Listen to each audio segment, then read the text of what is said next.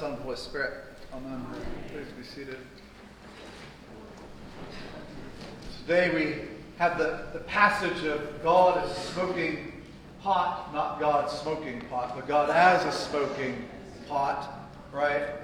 Uh, this is this is not one of those vacation Bible school stories where okay, now we're going to get the animals and we're going to cut them in two, and then we're going to walk across, across them. Even the even the gospel really one isn't isn't so much a vacation Bible school story.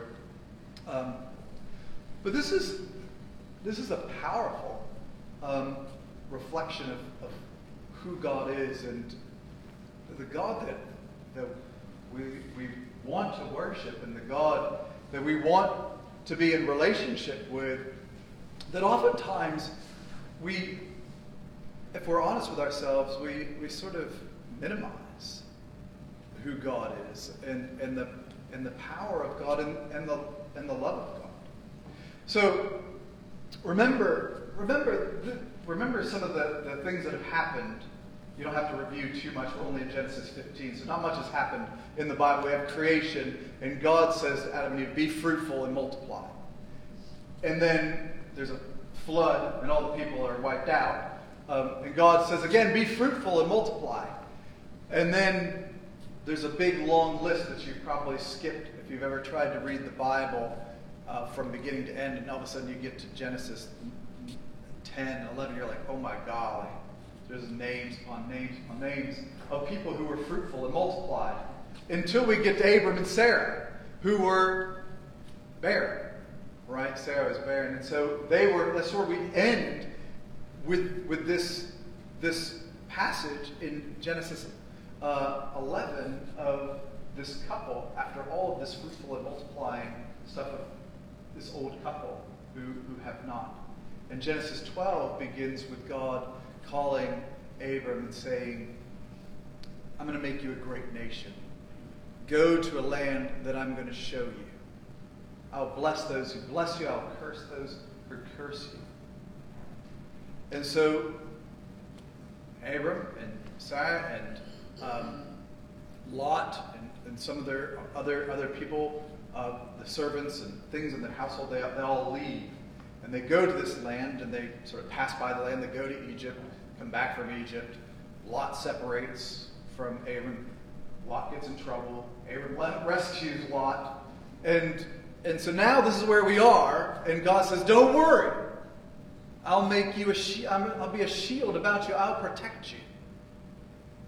And Abram's response is not, Thank you, God. It's, Who cares? Where have you been? What are you doing?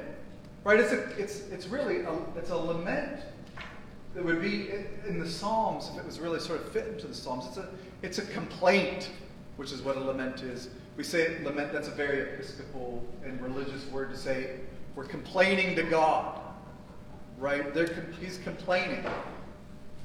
I have everything, right? We just read in, in the passage right before Abram is rich. He's got lots of stuff. He's got wealth. He's got livestock. He's got servants. What he doesn't have are kids to pass this down to. How am I going to be a great nation if I don't have any heirs? You promised me heirs. Where are they? I'm going to be passing everything down to my slave. This isn't right. And God says, up. Just, just wait. I'll make, go outside and look to the, to the, to the, to the sky. I'll make your heirs as the stars in the heaven, if you can count all those. And Abram says, okay.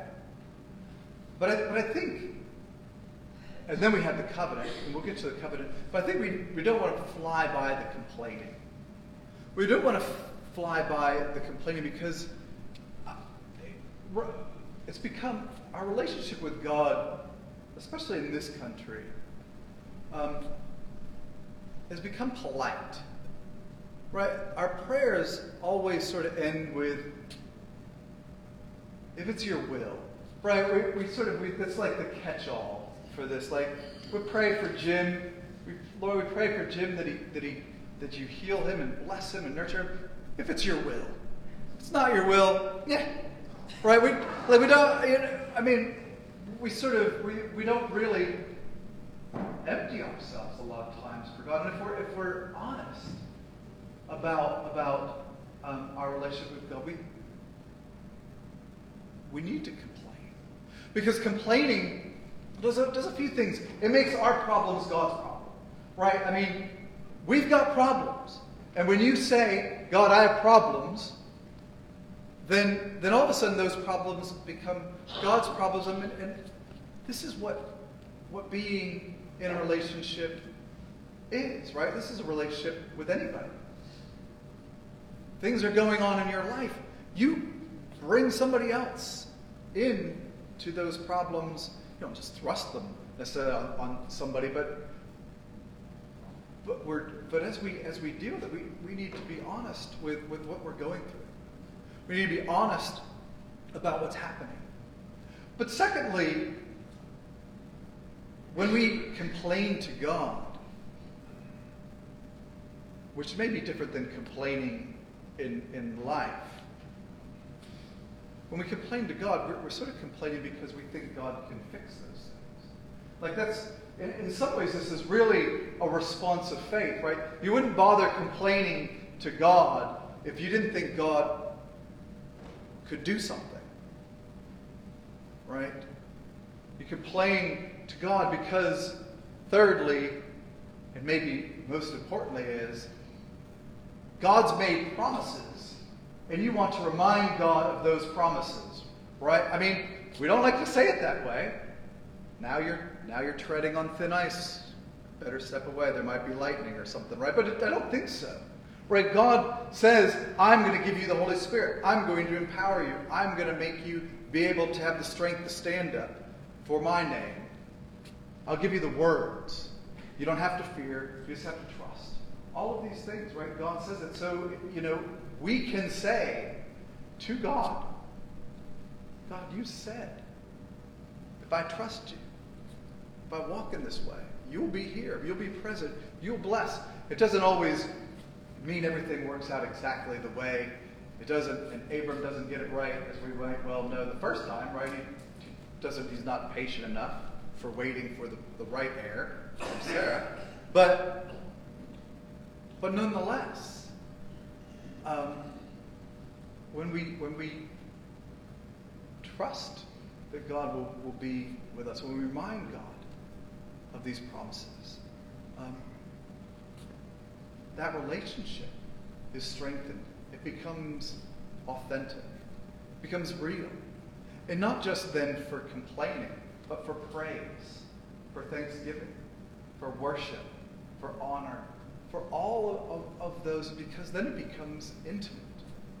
We talked about this a little bit ago. Lots of us are, are happy enough to keep God sort of over here. Um, we don't want to climb up the mountain of transfiguration. We don't want to be transfigured. We don't want to see the glory of God. We like God just how we have him right over there in a little box. And so God should sit. But we see the kind of God we have. We have a God that says, look, take these animals, cut them in two, and put them on here, and then I'm going to walk through them. And what that is, is sort of the ancient blood covenant. And what generally happens when, when two parties would do this is you would both walk through the animal carcasses which basically say, if I break my covenant pledge with you, may I become like one of these animals, right? And that's sort of the point. If, if I break my promise, so may I be like one of these. And when God passes through, Abram doesn't. It's only God. And so this is, this is God making an unconditional promise. So many of the covenants that that are after this in the Bible, when we talk about the covenants of God, are these sort of conditional covenants, like the Ten Commandments in the Mosaic covenant, where God says, If you keep my commands, if you keep my laws, you will be my people and I will be your God. If, if you, then this, right? This isn't an if situation. This is God saying, I keep my promise. You will be a great nation. You'll be an heir. I mean, your heirs will be like the stars of the sky, like the sand of the sea. And if not, may death fall upon me. And as we well know,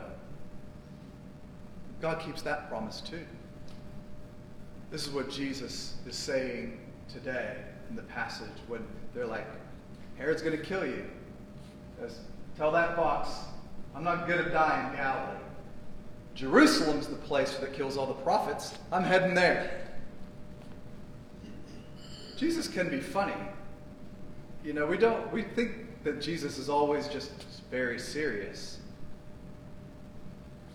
Jesus can be shocking. But Jesus is also preparing for that reality.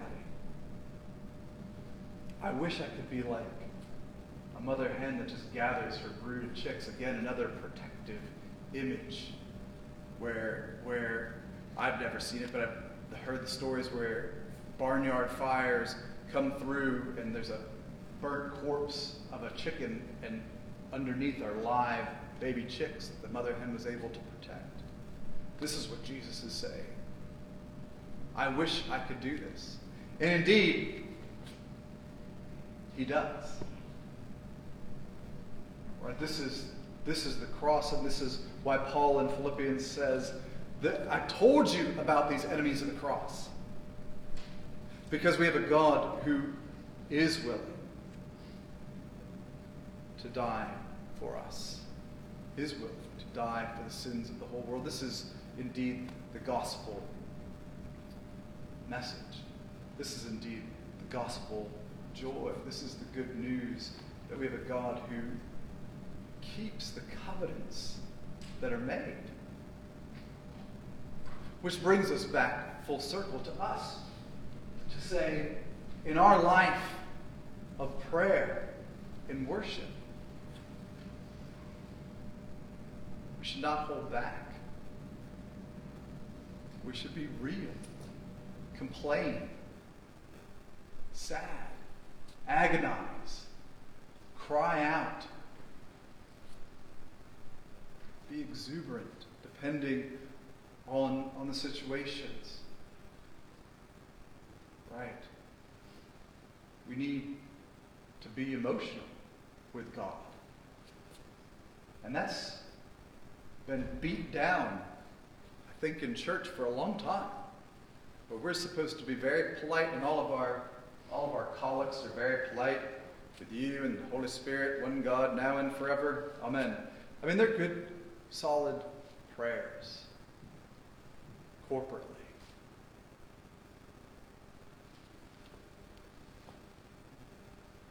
But privately, especially,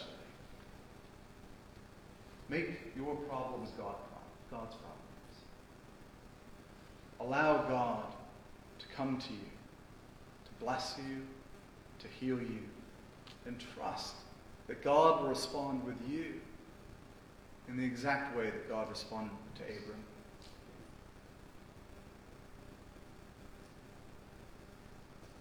Let's pray. Gracious Lord, help us. Help us to make our problems your problems, to align our desires with your desires.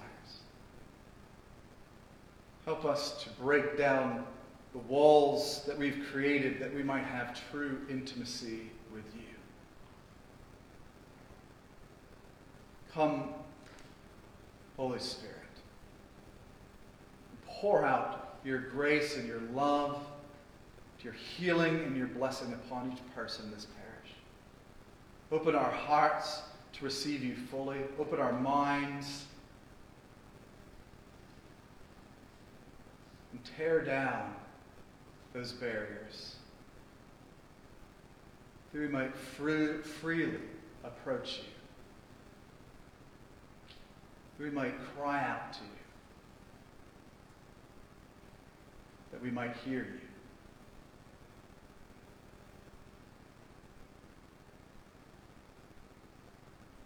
For this is the promise that you make to us. We are your beloved. With us you are well pleased. Help us be those children that you call us to be. Amen.